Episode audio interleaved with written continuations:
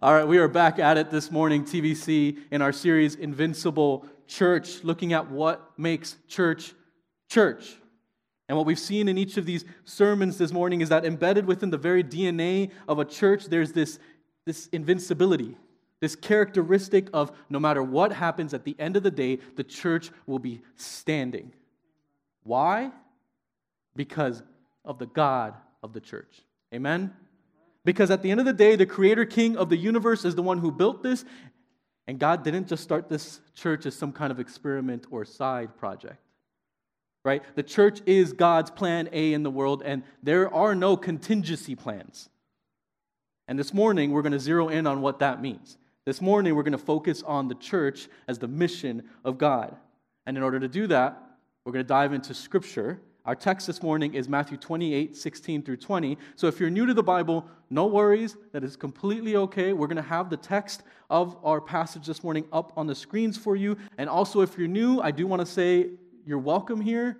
We're so glad you are here. Please come up to me or any of the greeters after the service. We'd love to help you get introduced to your Bible and to this community as well. Now, if you would stand for the reading of God's Word, we're going to be reading from Matthew twenty-eight, sixteen through twenty.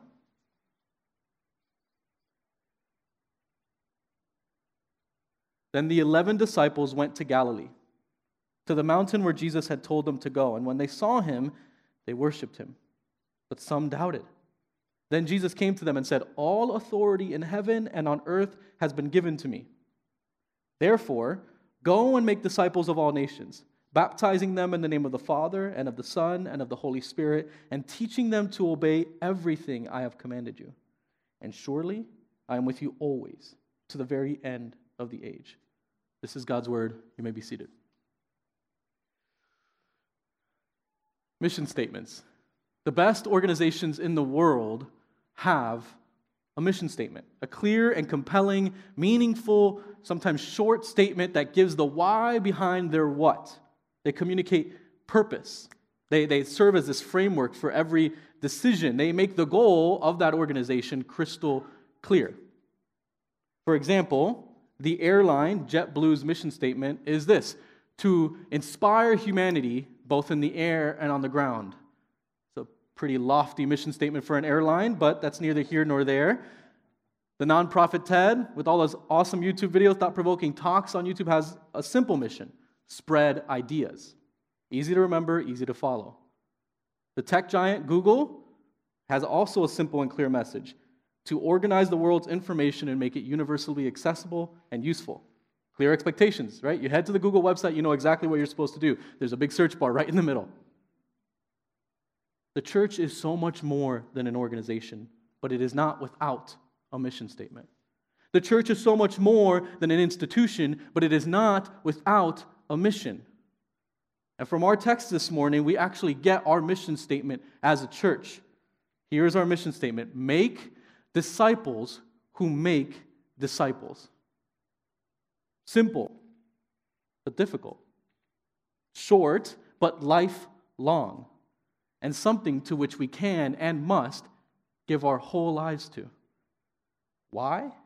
Why would you give your life to this? Well, our text this morning gives us three reasons why. The first reason, because of the resurrected king's authority. The second, because of the resurrected king's command. And the third, because of the resurrected king's presence. We give our lives to make disciples who make disciples, not just because that's the mission, not just because that's what Christians do, but because Jesus, our resurrected king, with cosmic authority, commands it, and because he promises to be present with us as we accomplish it. So here's our plan this morning. We're going to set up the story that we just stepped into with the context in verses sixteen through seventeen, and then we'll walk through the rest of the text and look at each of these reasons why we give our lives to make disciples who make disciples. So let's start with that context. Look at your text in verses sixteen through seventeen. The first thing I want us to notice when we jump into this text is that we're not jumping in at the beginning of a story. Then the eleven disciples went to Galilee, to the mountain where Jesus had told them to go. We are jumping in at the beginning of the final scene in the Gospel of Matthew, a gospel that opened with the words, the genealogy, this is the genealogy of Jesus, the Messiah, the son of David, the son of Abraham. Now ends with the final words of Jesus, that promised Messiah, of the royal line of King David, and the promised line of Father Abraham, the father of God's people, Israel. This entire book has been working towards revealing Jesus as the promised Savior who will rule over the entire universe as the true King, who will fulfill the promises to Abraham to be a blessing, to make him and his descendants a blessing to every nation.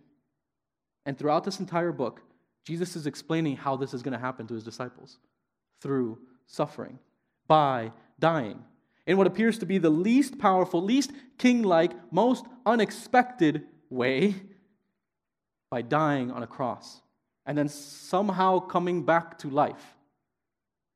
But here we are, with the eleven disciples, on a mountain, on the mountain, apparently, waiting to meet Jesus, the one who just days ago they watched beaten, tortured, abused, the one who cried out through blood, sweat, and tears, through humiliation, pain, and suffering to a God that he thought abandoned him, asking that same God to forgive his torturers. The one they watched carried into a tomb, sealed behind a rock, guarded by those same torturers, waiting for the one they loved, the one who died, the one they followed for three years, the one they trusted, even if he did say some things that he didn't quite understand. Here we are with a group of disciples wondering, could it be true? If these women who said that they had encountered the risen Jesus and worshiped him had actually met their beloved Jesus. Thinking to themselves, I mean, they were out of breath as they told them what happened. Their tears are streaking across their face, smiles beaming from their lips as they told them what happened. Could it be true? And then the text says that they saw him. It was him. Was it him? He didn't really look quite the same, right? He, he, he's familiar, and their hearts both jump and shake. Joy mixes with fear. Is this really happening? And as we stand here with these disciples, observing this scene, my question this morning is, do we feel the moment? What would you have done? How would you have reacted? Right? If I, the text says they worshipped him, but some doubted, and if I'm honest, and I bet if you're honest too, our answer might sound the same most times. On some days, we worship him, right? We are sold out for Jesus, on fire, we recognize him immediately, our heart jumps for joy, we worship. There are other days where we doubt, where we hesitate. We can't quite recognize him. It feels like we're seeing him through a fog, this fog of doubt. You know, this word here in this text for doubt actually shows up only one other time in the entire New Testament. It shows up in the story of Peter following Jesus out of the boat and walking on water. An incredible act of faith. I don't know about you, I would be pretty worried about walking on water. But soon after he steps out in faith, he starts to sink in fear. And Jesus catches him. But he asks him a piercing question. You of little faith, why did you doubt? And here in this story, as well as in our text, in this particular scene, this question is not about being skeptical, about completely disbelieving Jesus. It's about hesitation, uncertainty. And to be honest, I'm really glad that it is, right? Because I'm really glad that the resurrection didn't immediately transform these men who were called men of little faith, who over and over again don't understand what Jesus is doing, into the spiritual giants they became. I'm glad because it means, like, just like them, we're in process. There's a journey to walk. We're on a journey. They were on a journey. But Jesus in this text answers doubt, and aren't you glad that he does? He answers my doubt. He answers your doubt. He answers their doubt with this first reason that I've been talking about, about why we give our lives to this mission of God to make disciples who make disciples. He answers them with the resurrected King's authority. You know, authority is this um, funny word these days, right? It seems like, if you really think about it, it feels like people are allergic to authority, right? Social media has created this world where anyone with two thumbs and a smartphone or two hands and a keyboard can become an expert. And yes, in some very important ways, social media has exposed abuses of authority, but it has also blurred the lines between truth and fiction with things like deep fake videos, unverified claims, and the weird idea that if you just type in all caps, you're just speaking the truth louder. The word authority tends to grate on our ears and on our hearts for a lot of different reasons. Maybe you've experienced a distorted authority. Or maybe it's the desire to be the captain of your own ship, master of your own destiny. But authority, placed in nail-scarred hands, working out the love of a spear-pierced heart, has the power to silence that grating and make authority this sweet word, an empowering word, a word that transforms suspicion to trust. I'll show you. Look at verse eighteen with me. Jesus came to them and he said, "All authority in heaven and on earth has been given to me. As the hearts of those that are before him bow and worship or race with doubt, King Jesus comes to them. At first they saw him, but now he approaches. He draws near to them. He comes to them, and his first words to them confirms their worship and dispels their doubt. All authority." Take note of that word all, because it's all over our text. It's an important word, all authority. The resurrected king's authority is not shared, distributed, diluted, or incomplete. It is total, full, intact, whole. All authority in heaven and on earth. It's not confined to a city, restricted to a region. It is not to, uh, quote, Genie and Aladdin, phenomenal cosmic power, itty-bitty living space. It's cosmic authority that transcends any boundary, stretches to every single corner of creation. Like the theologian Abraham Kuyper says, there is not a square inch in the whole domain of human existence over which Christ, who is sovereign over all, does not say, "Mine." Jesus comes to his disciples and declares that he has complete authority, but it's not just that he has it, but that he has been given it. Remember when we were going through Philippians a few months ago? Paul explains in Philippians two, six through eleven, I'll read it, it's on the slide, being in very nature God, talking about Jesus, he did not consider equality with God something to be used to his own advantage. Rather, he made himself nothing by taking the very nature of a servant, being made in human likeness, and being found in appearance as a man, he humbled himself by becoming obedient to death, even death on a cross. Therefore, God exalted him to the highest place and gave him the name that is above every name, that at the name of Jesus every knee should bow in heaven and on earth and under the earth, and every tongue acknowledge that Jesus Christ is Lord, to the glory of God the Father.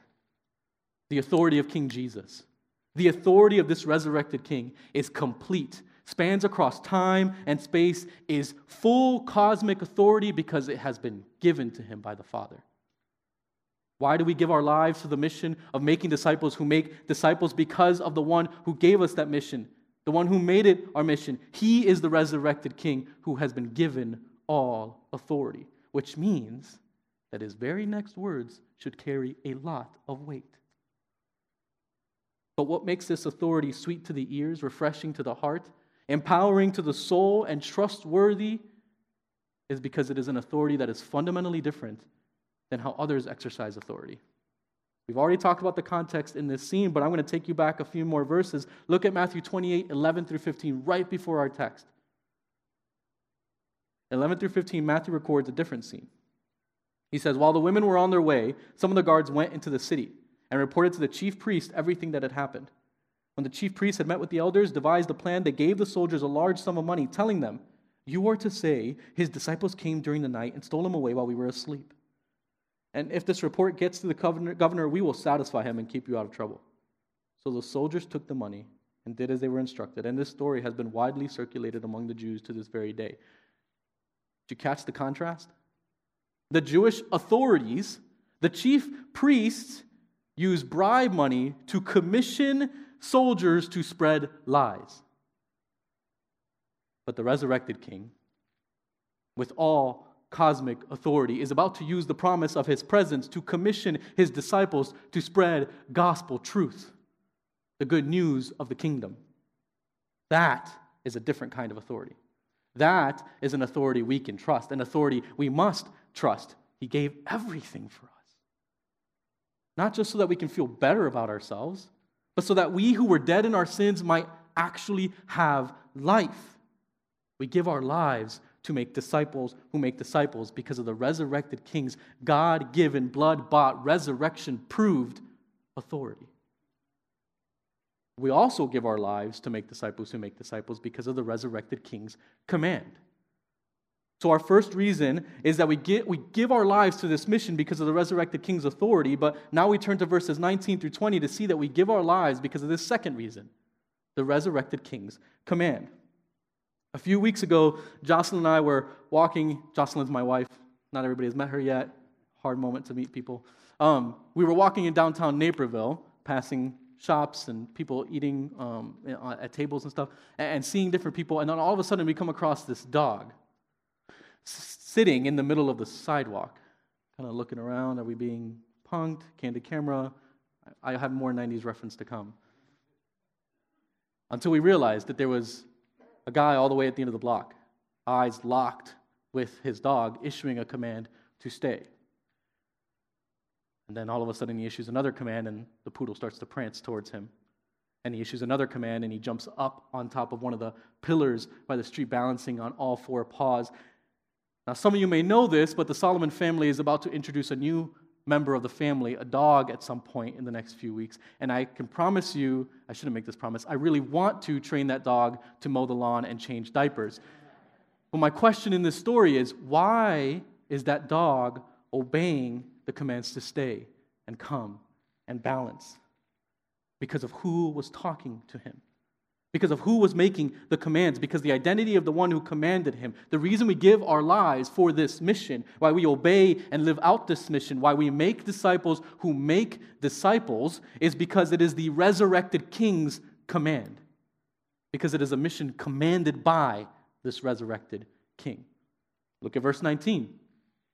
Here's his command. Therefore, go and make disciples. Notice here the very first word, therefore. Pause. Whenever you see a therefore in your Bible, T V C, I want you to ask the both very cheesy but also really helpful question, what is that therefore, therefore? Okay? Bible Study one oh one, really helpful. How is this connecting? And in our text, it, it, it connects this explicit command or explicit designation of Jesus' authority to this explicit command of that, from that authority. Jesus has all authority, and Jesus makes this command, and it is based off of his authority. In other words, his authority has ramifications for those who follow him here on this earth. Because he is who he is and has the authority that he has, he can command his disciples. And what does he command? Go and make disciples. The way this is written here, the emphasis is on making disciples, but the command to go is also clear as day. The command here is duplication, multiplication. Go and make more of yourselves. It's the kind of evangelism and gospel proclamation that does not stop after initial faith. Right? It doesn't just stop after someone professes that they believe in Jesus. It's the kind of evangelism that makes disciples, not just converts. And as one writer puts it, the apostles are called here not to evoke decisions, but to make disciples, and that is an altogether tougher assignment. Why is it tougher? Well, to answer that, we have to define the word that I keep using, disciple. What does it mean to be a disciple? A disciple is someone who has been brought into relationship with the teacher, and in so doing, takes what that teacher says as authoritative. In other words, they accept what the teacher says is true, and submits to the teacher's requirements as right, because it is the teacher who is saying them. The teacher who is requiring them. A disciple is a learner, a follower. This isn't some kind of identity you can take on and off like a uniform after your shift or like walking out of school at the end of the day. This is complete, wholehearted, full commitment to Jesus. This is give your life for this, no expiration date, definitely going to cost you something kind of commitment. This isn't an easy life or an easy ask. So when we are commanded to go and make disciples, it is a command that should feel overwhelming. It is a command that should feel like too much. It is a command that should feel impossible. But Jesus doesn't necessarily let up here, right? He continues to up the ante. Go and make disciples of all nations. Notice again here the emphasis on all. His authority is complete in all realms, both in heaven and on earth in the previous verse, and now his command is complete across every continent, every language, in every culture and ethnicity. A disciple is not just a learner or a follower. A disciple comes from every kind of nation. And here we have the continuation of God's plan in Genesis, right? To bless all the nations of the world through Abraham, the same plan that Matthew makes clear Jesus has come to fulfill in the first verse of his book, Jesus the Messiah, the son of David, the son of Abraham. Here we have what later explodes in technicolor in the, John's vision of the, the church in Revelation seven, when John writes, "After this I looked, and there before me was a great multitude that no one could count from every nation, tribe, people, and language, standing before the throne and before the Lamb. They cried out in a loud voice, 'Salvation belongs to our God who sits on the throne and to the Lamb.'" The resurrected king's command is worldwide in scope.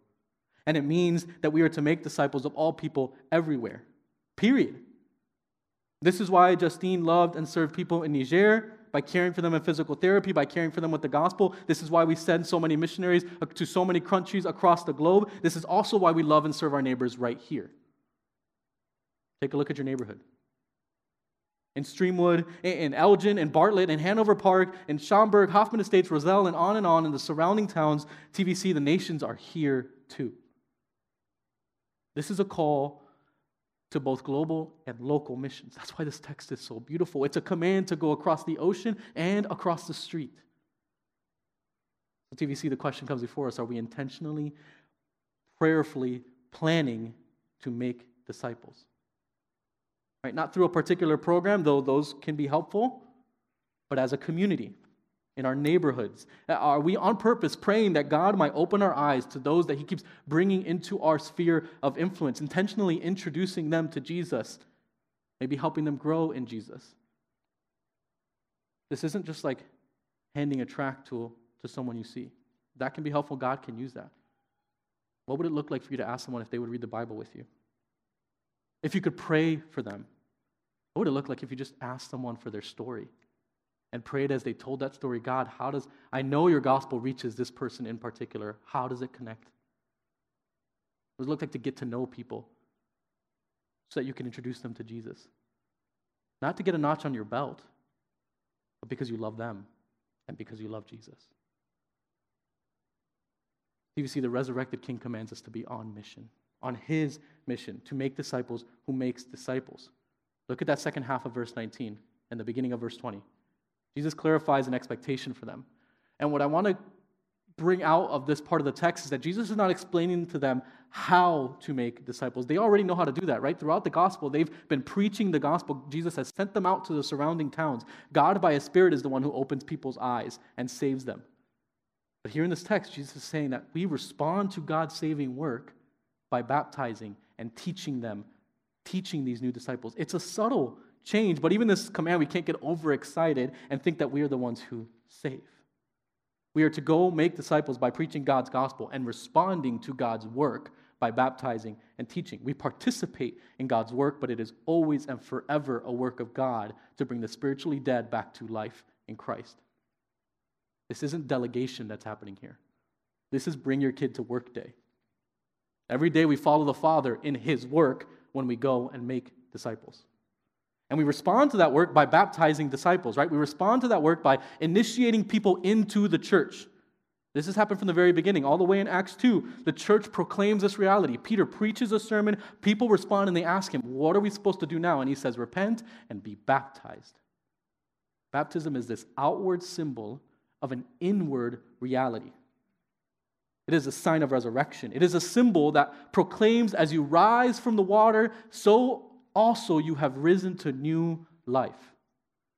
And here Jesus makes it clear. It's a rhythm of the church that is done in the triune name. Look at the text. In the name of the Father and the Son and the Holy Spirit. And in doing this here, Jesus once again proclaims his divinity, reiterates the Spirit is a person, not just some impersonal Star Wars force, and reaffirms the unity and plurality of God.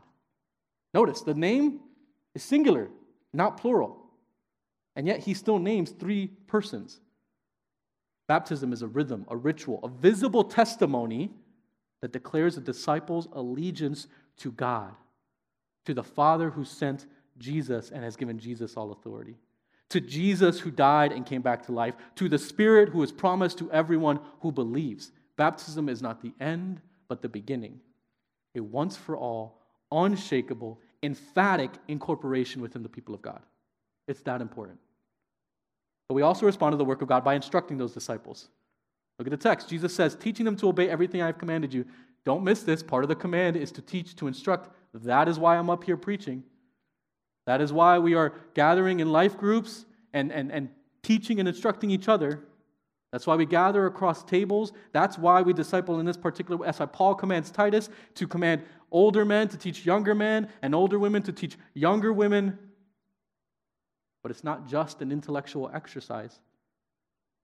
Teach them to obey. Some translations have observe. This isn't a one-time thing. This is lifelong. This is a way of life that Jesus is commanding here. The meaning here is to teach them to obey and to keep obeying. Obey what? Observe what? Everything. Literally, all the things is what this text says. Notice here again the word all. All authority, all nations, and all the things. There's no selective obedience track for disciples. Or you can just be like, hey, I like this part, but I don't like that part. There's no picking and choosing. Teach these disciples to obey everything that I have commanded you. Everything that Jesus has commanded, right? So this is also especially important, right? We, I've preached before, we don't leave the Old Testament out and ignore two-thirds of our Bible. But we don't live out of the Old Testament. King Jesus has described a new way of life in his kingdom that follows the line started in the Old Testament, but is still a radical redefinition of what it means. And in commanding that, it is clear that there's never a time when Jesus envisions his commands to be out of date, to become untrue or unnecessary, to be superseded.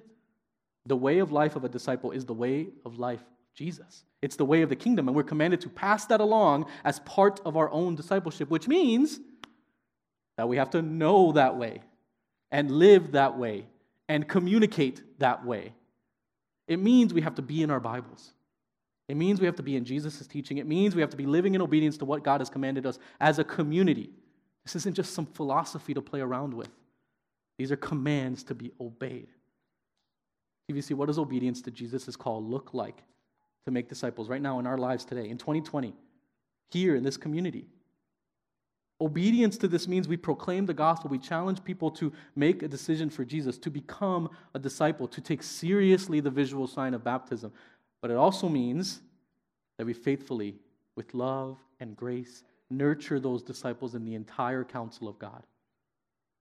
We are all disciplers, disciples who both witness and instruct. But this doesn't mean that we forget everything that we learned last week. We are part of a body, and there are different gifts. And some of us may be stronger at witnessing and others at instructing. We are to continue developing those gifts, don't get me wrong. But we do not shirk our responsibility that each and every one of us has. In this command that we have received from our resurrected King, we are disciplers who witness and instruct. Our mission is to make disciples who make disciples, and we know this, that, that whole second part, right? We get the make disciples. That's what Jesus, go and make disciples. But it's to make disciples who make disciples. And here's where I get that. Because the resurrected King Jesus tells us to go and make disciples, and after bringing them in through baptism, we have to teach them everything Jesus commanded, which, guess what, includes this command. We make disciples who make disciples, period. We give our lives for this mission, for these three reasons I've already mentioned.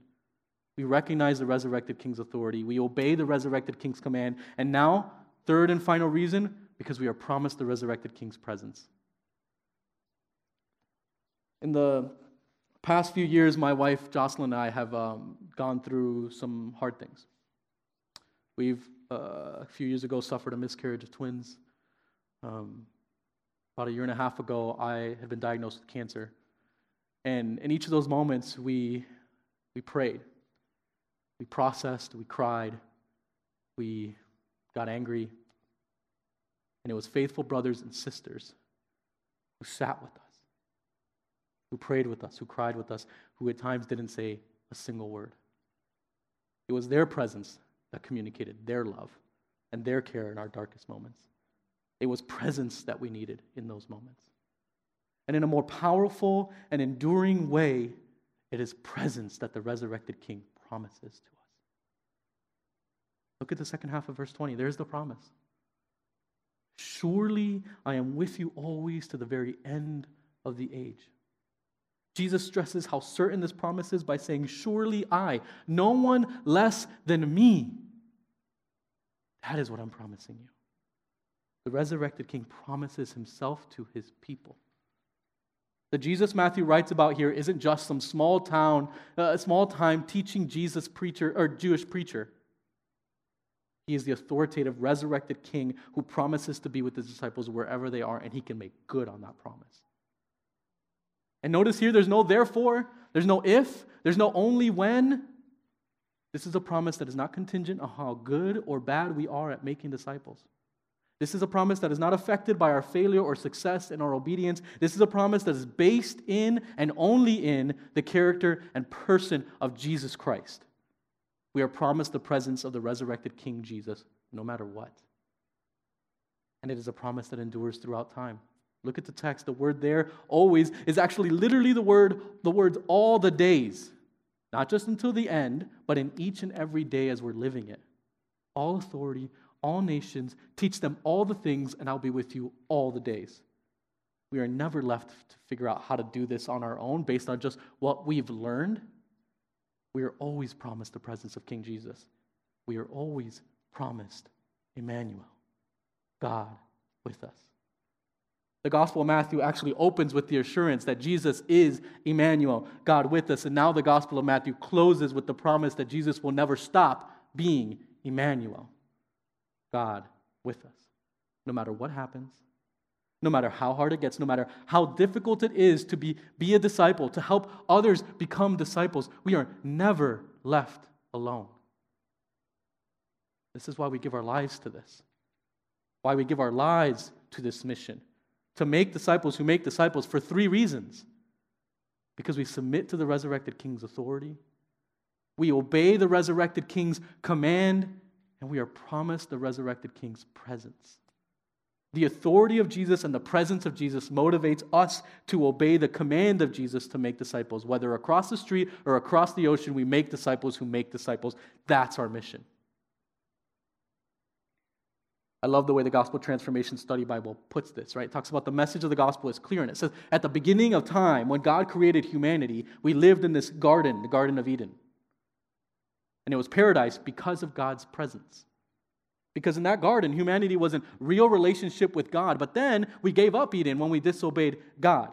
We lost access to Eden. We lost access to God's presence. And as the Bible explains, we actually get to catch a peek into Eden through the tabernacle and the temple. When God starts to build his people together, he starts to command them to build a tabernacle and a temple. And he, he commands and he helps them to build this, these spots that will be places where he could dwell.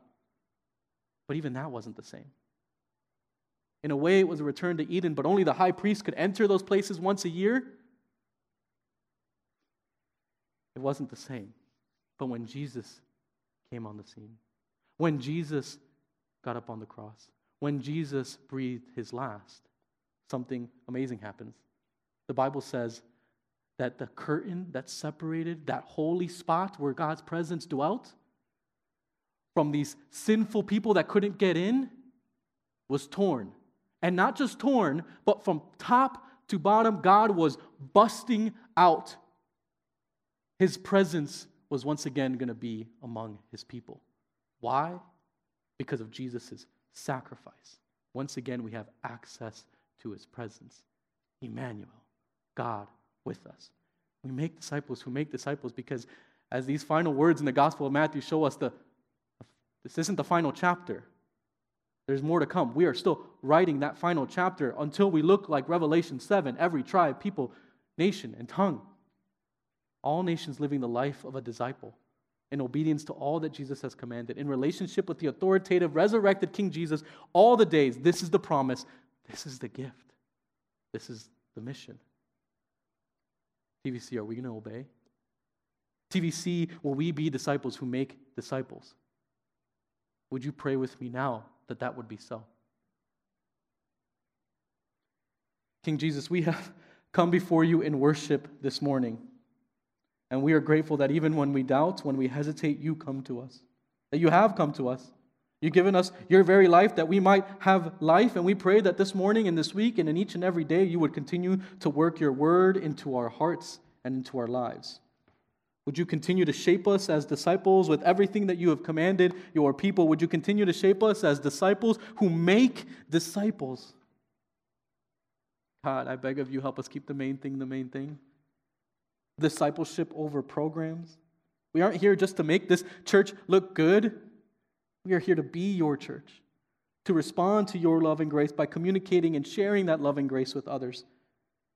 We confess and we proclaim that we believe your gospel. We pray that you would put us in situations and relationships and conversations that would give us the opportunity to help others believe that gospel. King Jesus, we thank you for your presence by your Spirit. We love you. Amen.